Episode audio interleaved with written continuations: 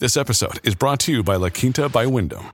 Your work can take you all over the place, like Texas. You've never been, but it's going to be great because you're staying at La Quinta by Wyndham. Their free bright side breakfast will give you energy for the day ahead. And after, you can unwind using their free high speed Wi Fi. Tonight, La Quinta. Tomorrow, you shine.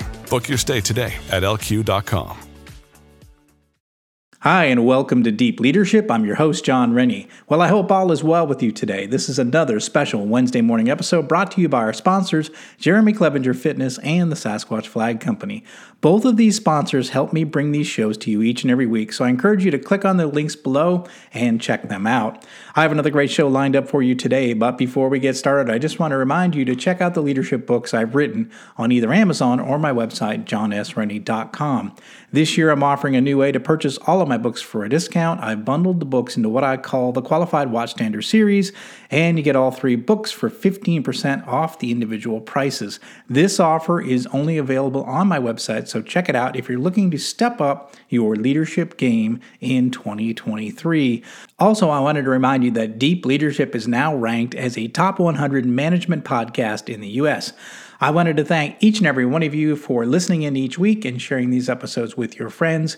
You have helped this podcast grow into a top performing show, so thank you very much. Well, that is it. Today we're going to be talking about mastering change, and I am honored to have Dr. Ichak Adizes as my guest. Dr. Adizes has written 28 books that have been translated into 36 languages, and he is the leading expert in organizational transformation. And he joins us today to talk about how we can master change as leaders. So, are you ready to dive in? Let's get started.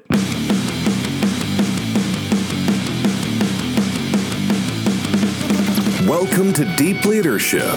Leadership is a people business. That's the philosophy of your podcast host, Jon Rennie. As a former Cold War submarine officer who spent 20 plus years leading businesses in corporate America before starting his own manufacturing business, he knows that leadership matters. Leadership matters. Are you ready for some real world actionable advice from Jon as well as his expert guests? I'm ready. I'm ready. I'm ready. The show starts right now. Welcome to the Deep Leadership Podcast. Today I'm joined by Dr. Ichak Adizes. For more than 40 years, Dr. Adizes has developed and tested and documented the proprietary methodology that bears his name. The Adizes methodology for organizational transformation provides tools for organizations to achieve exceptional results and manage accelerated change without destructive conflict. His books have been translated and read all over the world, and I'm honored to have him on the show to talk about how we as leaders can master the art of change management. So, Dr. Adizes, welcome to the show. Thank you, Jon. Thank you for inviting me. I'm really flattered and excited. I'm honored to meet you, sir, and have you on the show. And, and there's so much we could talk about, but I thought we would hone in on uh, the idea of change management and uh, and and really uh, you've got a you've got a book you wrote in 1992, and uh, it's still popular today. And you recently re-released it. It's called Mastering Change: uh, Rapid Change Without Destructive Conflict. So the first question for you is, why uh, did you want to reissue this book out for a new, like, uh, if you will, a new group of of audience and readers? Because I realized that I'm not a consultant anymore there was a change in how I view myself. When I wrote Mastering Change, I wrote it as a consultant. And then I had a change in my perceptions of what the hell do I do. See, consultants are like allopathic medical doctors. They know more than the patient. You go to the doctor, he checks you, he decides what the hell you have as a disease, and he gives you a prescription. Same thing with a consultant. Supposedly they know more than you do, especially if they went to Harvard. And then they look at your problems, and they, because they know better than you do, they give you a prescription which is called a consulting report. Many years ago, I didn't realize what I was doing, so that's why it took me time to realize what I was doing, and I had to reissue the book.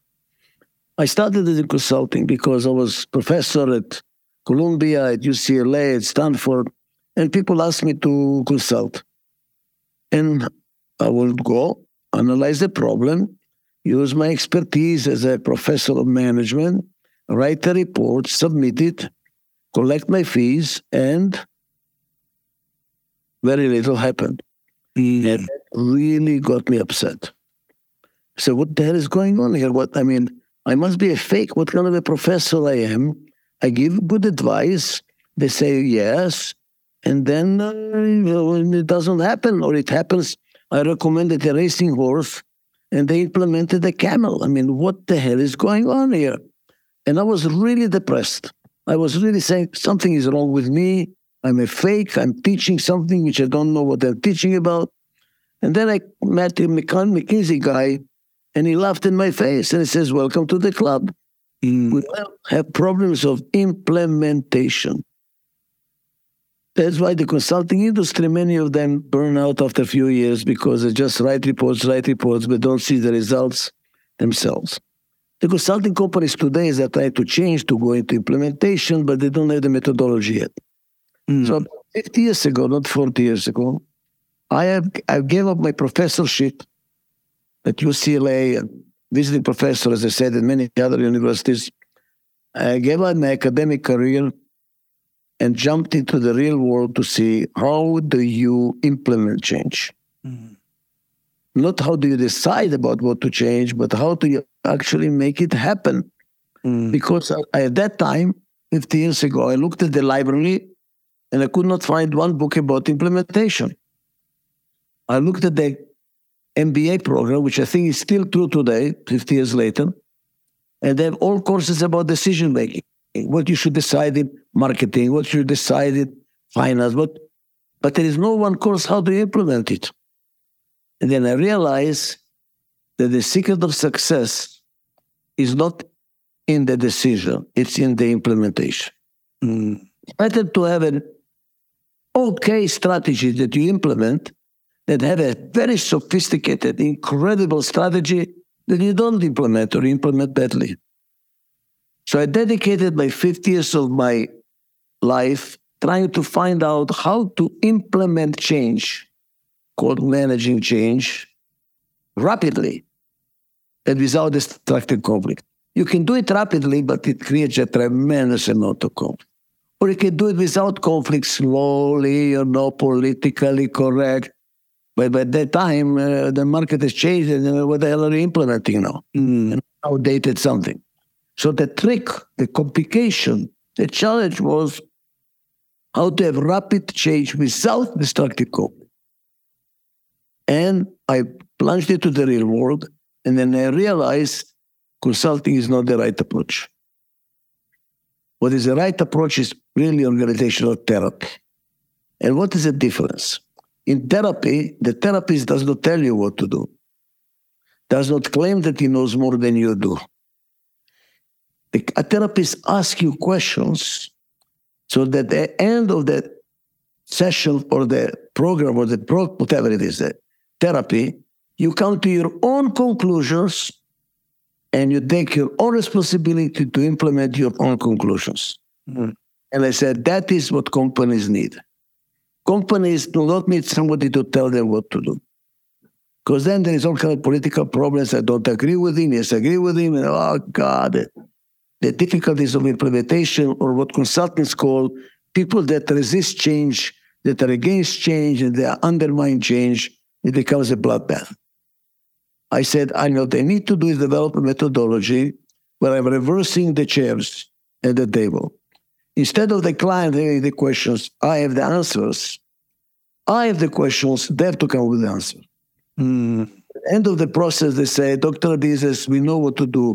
Get out of the way. You're bothering us and you take away our time. We don't have time for you anymore. In other words, I'm proud of every client I lose. Interesting. You know, it's it's interesting you say that because when I started as my first plant, I was 32 years old, and I thought I had to have all the answers as because I was the new plant manager. And what I learned over the course of that three years of my first plant was I learned that I had to have the right questions and I had to be willing to shut up and listen. And and because the expertise, the experience was in the team already. And my job was to just flesh out those ideas and sort of decide on which ones made more sense to implement. And, and I learned that trick early on. But the trick here is not so simple because defining the right questions in the right sequence and how to ask them correctly mm. so that the other person does not feel like you're interrogating or that the other person does not feel like, what the hell am I paying you for? You know, I'm coming with own decisions. How to show that you're really adding value, it's not so simple. Mm. And as I talk with 50 years, as a matter of fact, I'll tell you, we're still developing. We are still developing, continuously improving. That's why I have 28 books in 36 mm. languages. And hopefully, I'm, and I'm telling you, none of them is finished yet. I'm constantly improving. We have a whole video program, hundreds of hours that people can watch videos by subscription. They can watch as much as they want for as long as they want, you know, pay $65 a month, and they can watch the videos. And they're constantly adding videos. We are const- it's like medicine. You're constantly learning new ways and faster ways. And you see, in 1982, it took me three years to turn Bank of America around. Three years. They were losing market share. They were really not in a good shape. And they invited me, how do we turn the company around? So it took me three years. Just four years ago, I turned the largest bank you can imagine with $15 billion in profits mm. and 250,000 employees in one year. What happened? I, we learned how to make it fast, like in medicine. You learn, you learn, you learn. You're constantly learning. And I have an institute in 10 countries in the world, and we are constantly learning cross cross cultural. How do you do it in this culture? How do you do it in that culture? Ah, what works in this culture, maybe we can put it in this culture and go faster. So we are learning all kind of tricks and pro- it's not tricks really, protocols, how to do it right, whom to invite to the room, for instance. With whom do you work? If you work only with the CEO, it's not good enough. He's going to come with an idea, and those under him that have to implement it are going to say yes, but, yes, but, yes, but, and now we are not going to be rapid. So it needs to be participative, integrated process. So that's what I try to tell you. I discovered that I'm really into organizational therapy and not into consulting. That's why I had to rewrite the book. Interesting. You know, one of the things I notice with change is there's a human nature to uh, resist change and to cling to the status quo. How does your methodology address this this thing we have in human nature to embrace what we know and fear what we don't know? That seems to be one of the biggest challenges with change. Jon, the truth of the matter is, some people need a small heart attack to change their lifestyle. Yes. Or the big heart attack. A small one, you know. Doesn't have to be heart attack. It has to be something that says, oh, I better change. Mm. So the first step in our methodology is to just give a lecture. How do you change? What are the characteristics of change? Uh, to predict changes up front, because there's a life cycle to an organization. It's predictable, like in raising children you know, terrible tools that to run all over the place. And when they're teenagers, you hate them for a while. I mean, predictable. Organizations have a life cycle too. So we give a lecture about the life cycle organization general. And I have a book, as I told you, 36 languages also. That book gave me 21 honorary doctorates. That's how important it is. And uh, which problems are normal in a company, which problems are abnormal in a company, I don't talk about the company. Theory. What usually happens after that, lecture of three hours to top management, has to be top management. They usually say, Where are we in the life cycle? Mm. Help us now? Tell us what's normal, what's abnormal. Say, okay, tell me your problems. And they tell me the problems in a very controlled environment. So there are no accusations, no name, name, name calling. Tell me what needs to be improved not who is guilty. No, no witch hunt. There's a methodology, very, very strict protocol, protocol, protocol. So there is no finger pointing and attacks. Very calm, very respectful, very civilized. At the end of these three hours, doesn't take more than that. They say, "Oh my God, you're absolutely. You know what? We need to change." I didn't say that. They said that. Mm. We change some things. Because I asked them a question, which I did with Bank of America 40 years ago. Say, how many of the problems you have in your, by the way, they write it on a piece of paper. I don't even know what they write. Say, write down all the problems you have in the company that need to be solved. No names. And they must be controllable by you in the room, top management. Don't tell me it's raining outside. Tell me we don't have an umbrella because you don't control the, uh, the rain. Controllable by you in the room. And don't share what you're writing. So be honest. If I don't share it and this is what they write, they write their real problems. Okay? No names, no names. Then you ask them, how many of the problems you have you had last year? Most. How many of the problems you had two years? Most. How many three years ago? Quite a lot of them.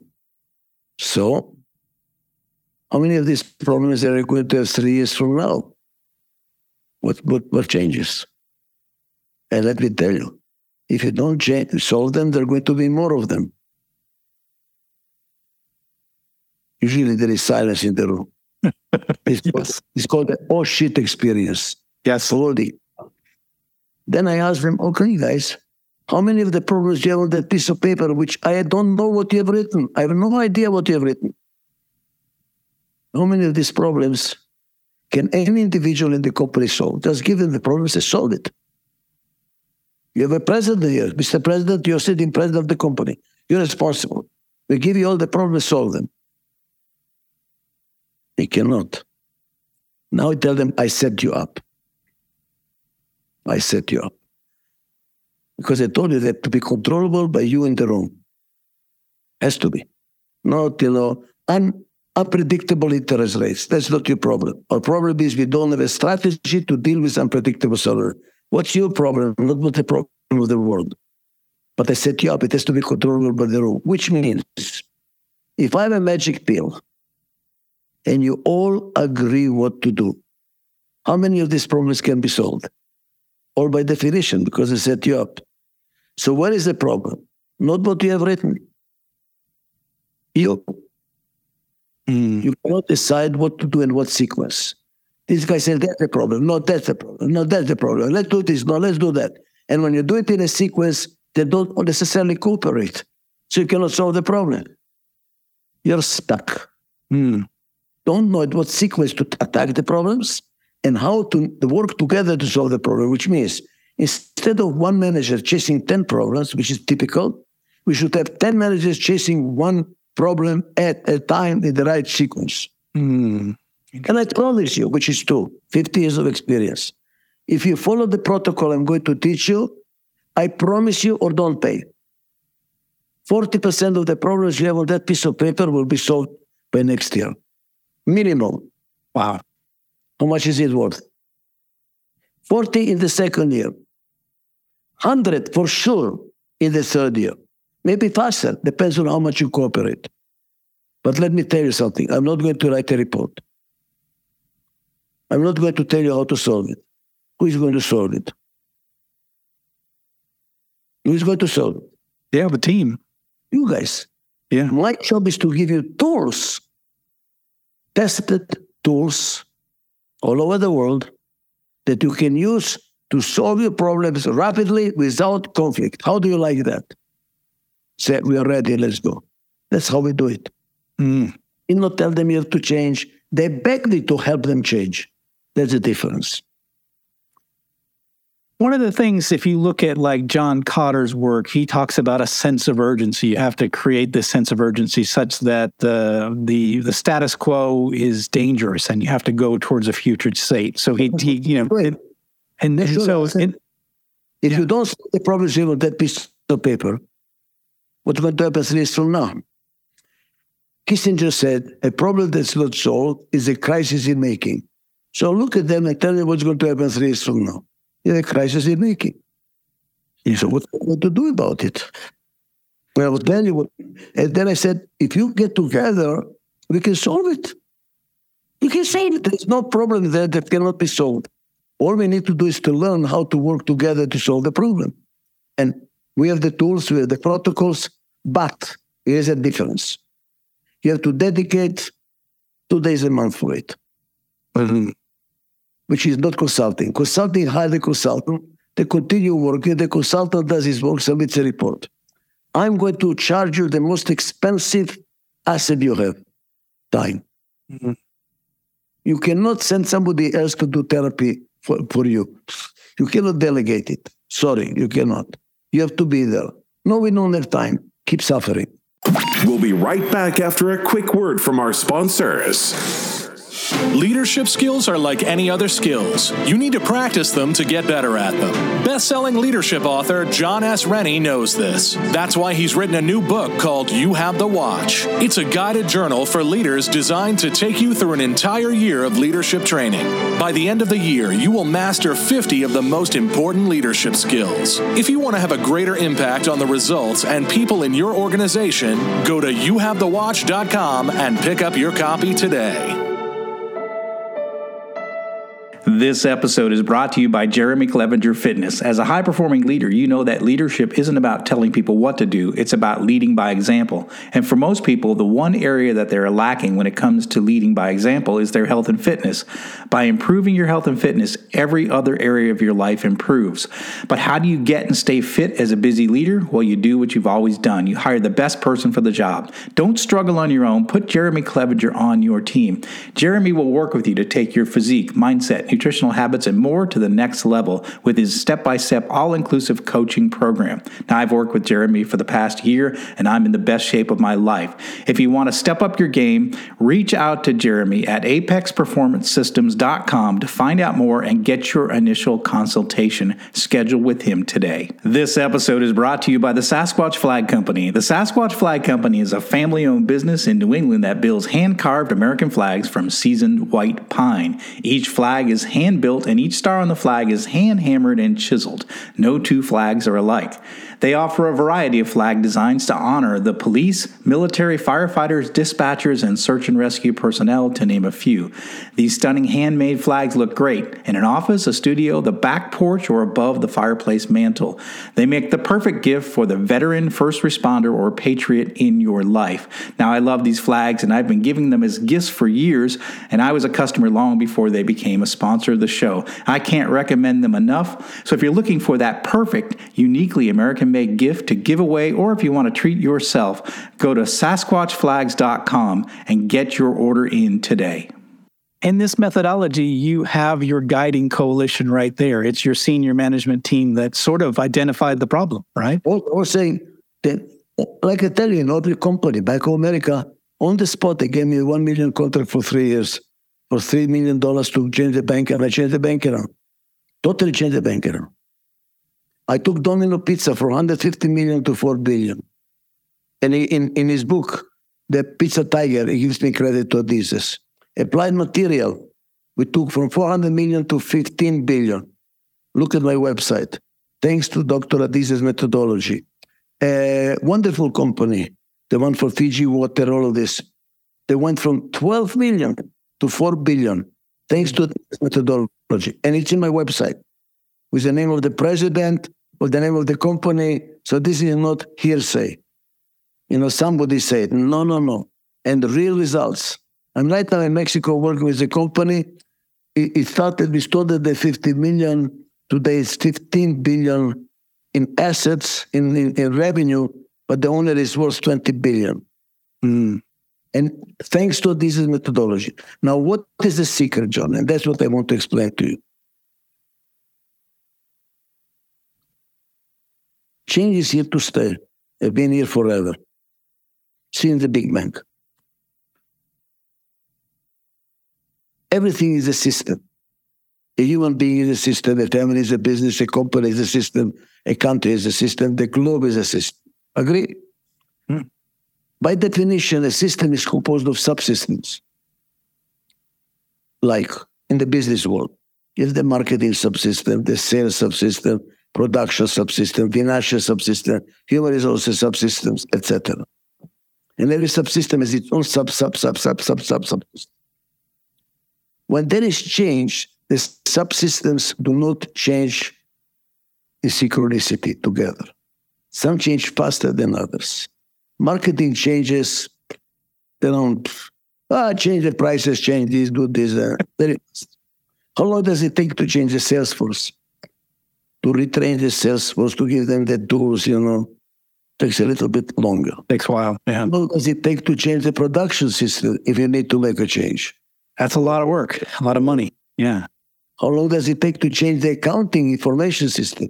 You should Yeah. be long enough, right? How long does it take to change people's culture and attitude? That's that can be a long time. Yeah. So because of that, whenever there is change, take it for granted, there is disintegration. The disintegration is manifested in what we call problems. All problems are manifestations of disintegration caused by change. You have a problem with your car. I'm telling you, something changed, something fell apart. You have a problem in your marriage, something changed, something fell apart. You have a problem in the country, something is changing, something is falling apart. Which means if change causes disintegration and disintegration is manifested in problems, how do we solve all problems? Stop change. You can't. Right. You can't. that, by the way, some some religions try that. Hmm. The fanat, all the fanatic religions try to stop change. Not only the Muslims, fanatic Christians too, fanatic Jews too. They want to stop stop change because there's too much problems. They cannot. It's a, not going to work because you can stop to change yourself. You can stop changing your company, but the world continues. So there is no way you can stop the whole world. You cannot. You try, but you cannot. Some ideologies try to stop change, very conservative ideologies. So that is a utopian expectation that's not going to happen. So we have no choice, but we have to learn how to manage change. And how do we? If all problems stem from disintegration, what is the solution? Integration. Mm. Bring it back together. Realign the subsystems. Marketing went too far. Production is behind. Hold a second. Bring them together. Up. You're constantly aligning the subsystems.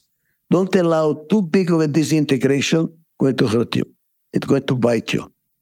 So our job is to realign the companies all the time. Realign, realign, realign, realign. And there's a whole methodology how to do that. We don't do it. They do it. Hmm. Give them the tools, monitor how they do it. Monitor how they do it. At the end of the process, they even complain, why the hell did we pay you so much? We did it all. I said, it was the whole trick. Yeah. That whole trick for you to do the work because then you take responsibility and you are proud for what you do, you know, and they really are. All the companies we work with eventually get a prize, a company of the year, the entrepreneur of the year, the best company to work for. You know, there is a reason why they're managed well. So that is the trick. So the idea of integration, so it makes sense, right? The problem is the the disintegration creates problems, which which is a manifesta- manifestation of that.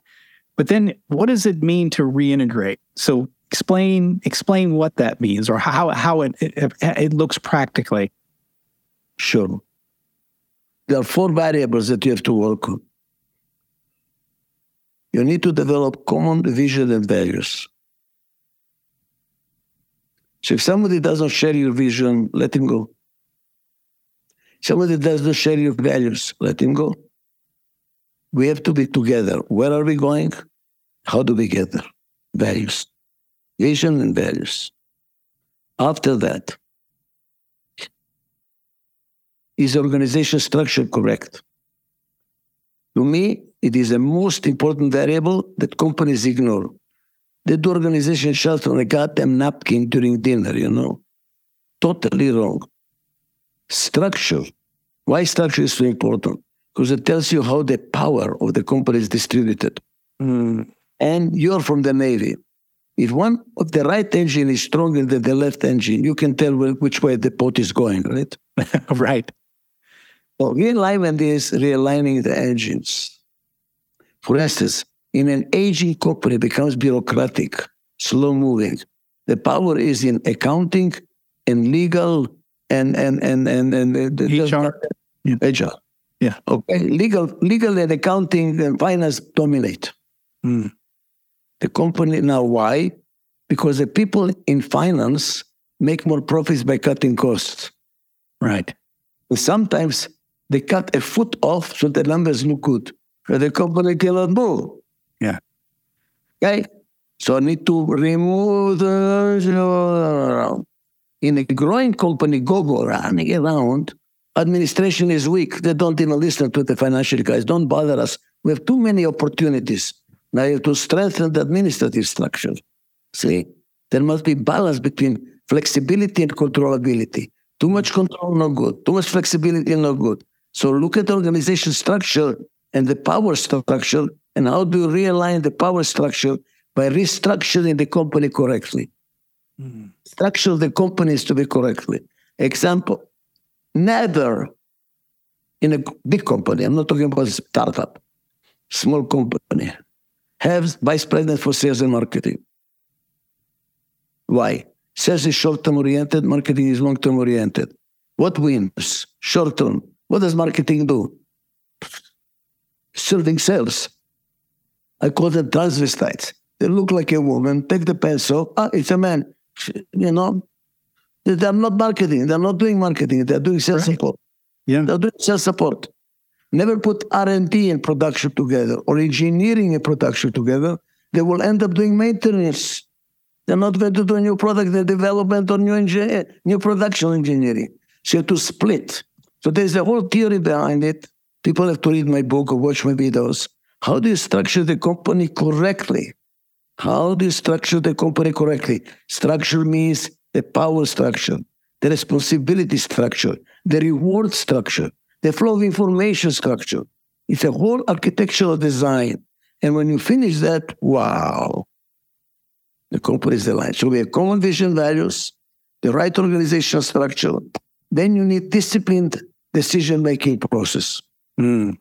Because the entrepreneurial guy interrupts everybody talks all the time, and all the others have to clap hands and says, "Bravo! What the fuck did he say?" Okay, the administrative types don't say a word. They look like they have hemorrhoids, and they're always like this, you know, upset. And then after the meeting, say it was a bullshit meeting. They don't know what the fuck they're doing. There is no disciplined decision making process. So we teach a disciplined decision making process. What does it mean? There is no integration without mutual trust and respect. Mm. I like that. Build mutual trust and respect, which starts with how you run a meeting. For instance, people have to be on time. People that are late pay penalty that goes to philanthropy. Why? Because you make us all wait. You think you're more important than we are. Where the, where the hell is the respect here? You know, why do you think you're more important? Oh, I was on a call. We have calls too. Then we also end on time. Why? because maybe we have something else to do. So there is a respect. We don't interrupt each other. We listen till the end. There's a whole protocol how to run meetings so they run on mutual trust and respect. Love and then number four, the variable number four, who do you hire to work for you?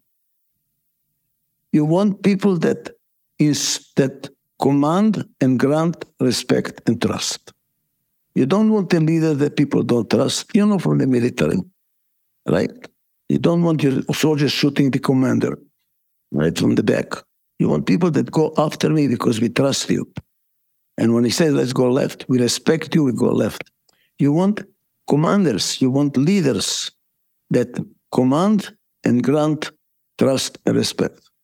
And what do you do with an engineer genius that is indispensable. You cannot fire him or her, but he's an asshole. He doesn't work with people. He interrupts people, believes that he is God, but we need him. What do we do with him? You put him in a cage, and you treat him like a monkey. Anytime you need information, you give him a banana, get the information, but don't let him out in the corridor. He's not a leader, he's not a manager, period. What makes a good leader is not what you know, is what you are. Mm. It's better to hire somebody who is teaching to know than hire somebody who knows and teach him to be. So if you have the right people, the right decision making process, the right structure, with common vision and values. There we go. I, that is so good to hear. You know, of, of all these things, you know, you you talked about all the companies you've helped and all the growth that they've had. And what's interesting is you come back to some basic things like mutual trust and respect. And and that's powerful because those are great those are great leadership principles. And I like the fact that you said take that engineering genius that you have and put him in the corner because he shouldn't be leading people or she should be leading. Give him a title, Chief Technology Officer, yeah. Emperor of the Third Order. I don't care. Give him a nice salary. Don't let him manage people. Yeah, absolutely. This this is all really good. I, I think I mean, obviously, we're. I think I want to encourage listeners to dive into uh, this particular book, Mastering Change. is going to cover a lot more, lot more detail that we cover here. Plus, the fact that you've got 28 other books or 27 other books in 36 languages. There's plenty of, of resource that you have within your organization. Uh, my my website because we have online videos. We have tests to see the personality styles and if they match the job they do we have a lot of training and a lot of um, not consulting transformation. We go to a company and we help transform a company to tremendous success. I mean, you can see it our testimonials. So it is books and videos and materials and tests and quite a lot. And we have it in 10 countries, offices in 10 countries. So, and our associates, we take them between almost three years to train them and certify them. So this is the profession. Right now, we are opening in the university in Israel with a BA and master in this methodology called Adizes organizational therapy.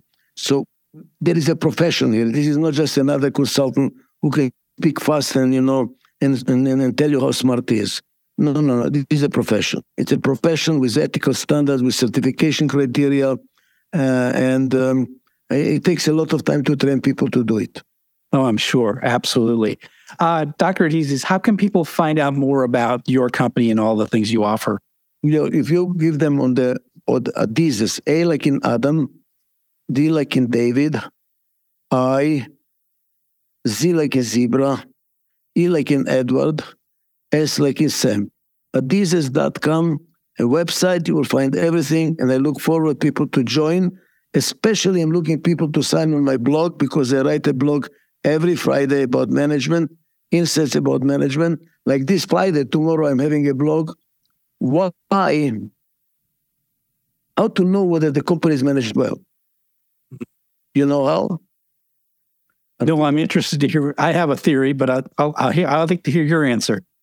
Uh, you know, they're going to tell you, look at the balance sheet, look, look at the profit and loss. True. I tell you what they look at. Are the people laughing? Love it. I love it. I tell people because I get the question. I teach uh, uh, leadership courses in colleges, and I get the question often: How do I know if I'm a good leader? And I say, if everyone gets quiet when you walk up, you've got work to do. And it's a similar, a similar answer. Interesting. Yeah. By the way, same thing for a marriage. Look at marriage. Uh, Don't laugh. They see it very seriously. They have a problem. But you see a marriage that is laughing, she's laughing, he's laughing. They have a problem. They laugh it. That's a good marriage, man tell me, and the same thing with the guy, a guy who is all the time serious, he has hemorrhoids, he's all the time, everything is a problem, you know, what the hell? You want the guy that he says, well, let's do something about it. What do we do about it? You know, laughter. Ah. With my blog, I say laughter and crying are the same thing, the two sides of the same coin. Yes. Because laughter, you laugh because you're scared. Look at every joke. There's an ingredient of thing that scares.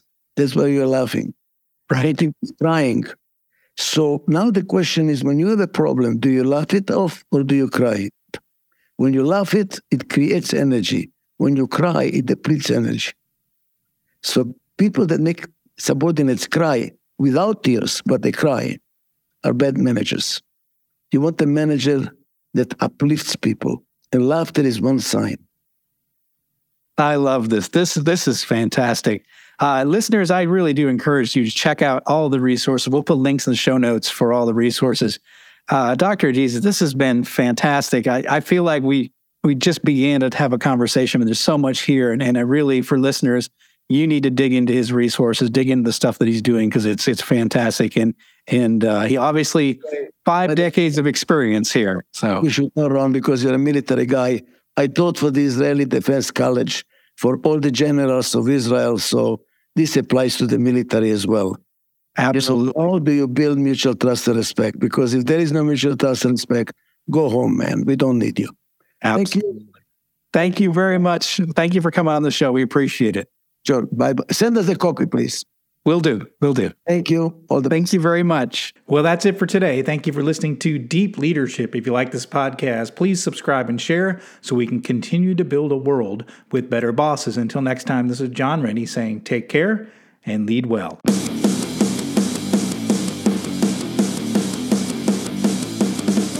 Thank you for listening to Deep Leadership. Thank you. Thank you. Thank you, thank you, thank you for all you do. We hope you enjoyed today's episode. For more information and updates, please visit our website at www.deepleadershippodcast.com or jonsrennie.com. Until next time, take care.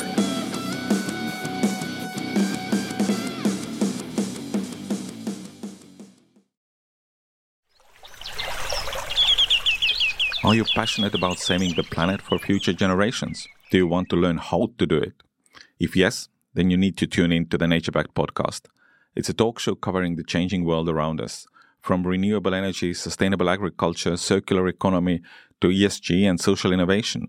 Don't miss this opportunity to discover how you can join the movement and make a difference. Subscribe to the Nature Backed podcast today on your favorite platform and get ready to be amazed. Hi, I'm Lessa Gadet, host of her Extraordinary Life by Design podcast, where we celebrate women who are shaping their lives one extraordinary day at a time. I speak with women from all over the world about what they do and how they are passionately pursuing their dreams and creating meaningful impacts on their communities. So come join us and learn about all there is to learn about these extraordinary women.